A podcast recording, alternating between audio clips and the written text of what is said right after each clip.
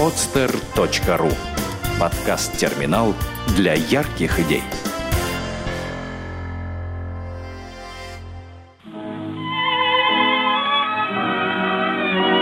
Дети войны. Подлинные истории. Хорошая память – залог счастливого будущего.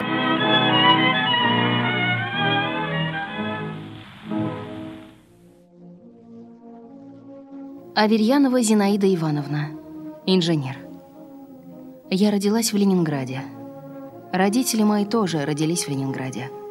Потомственная ленинградка, так сказать. В начале войны мне было пять лет.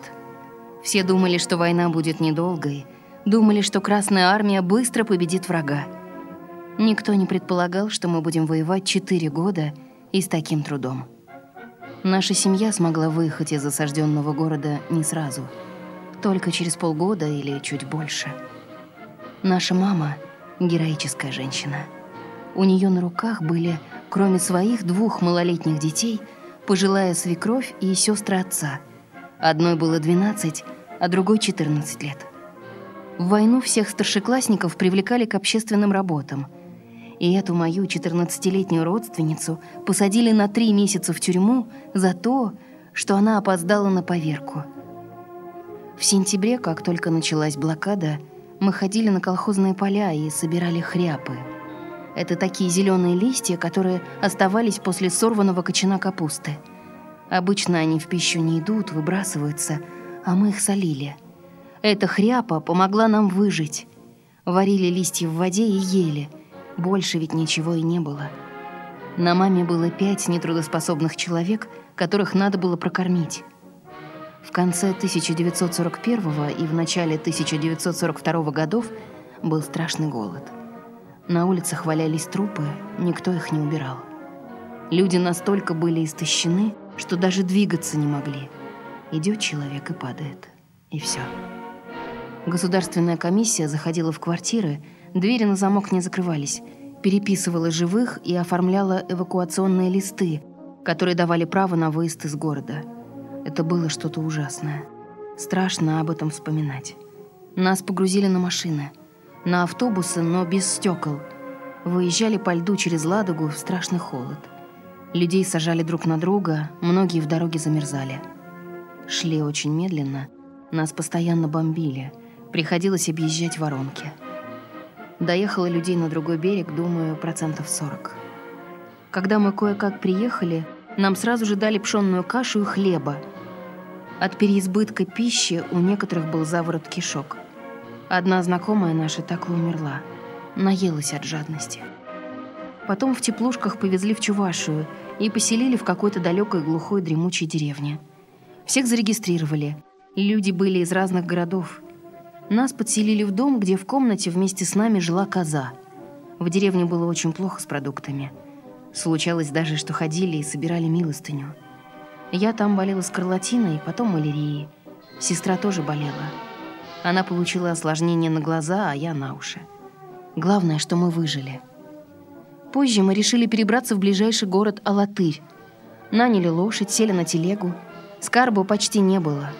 Нас было шесть женщин. Мама, старушка при ней, четверо детей и один дед. Когда ехали, за нами бежали голодные волки. Хорошо помню волчевой — было страшно. В Алатыре мама устроилась работать в военную столовую. Она была закрытая только для военных летчиков. Тогда из Алатыря их отправляли бомбить Берлин. К нам в гости приходил Александр Покрышкин. Тогда еще он не был трижды героем Советского Союза. Худенький юноша, почти мальчик.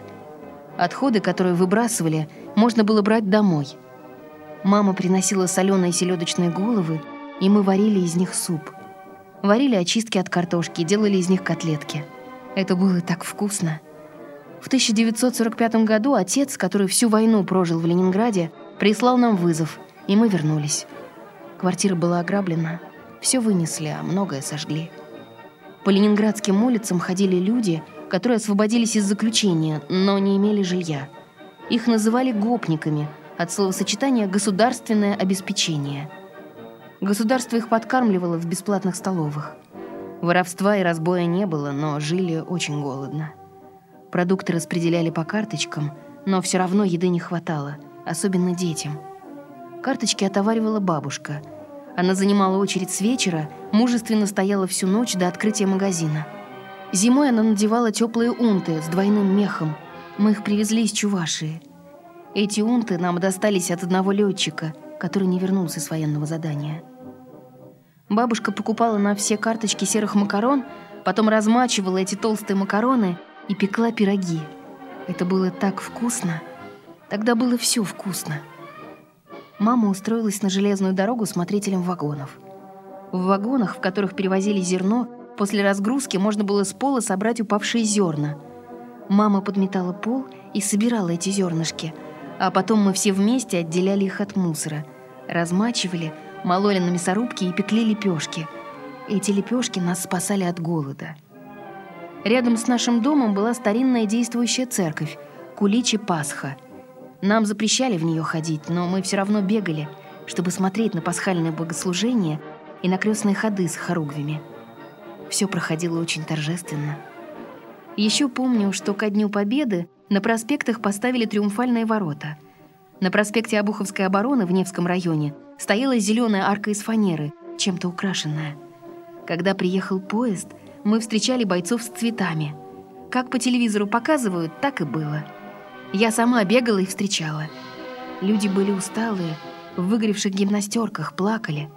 Но это была победа. Сделано на podster.ru Скачать другие выпуски подкаста вы можете на podster.ru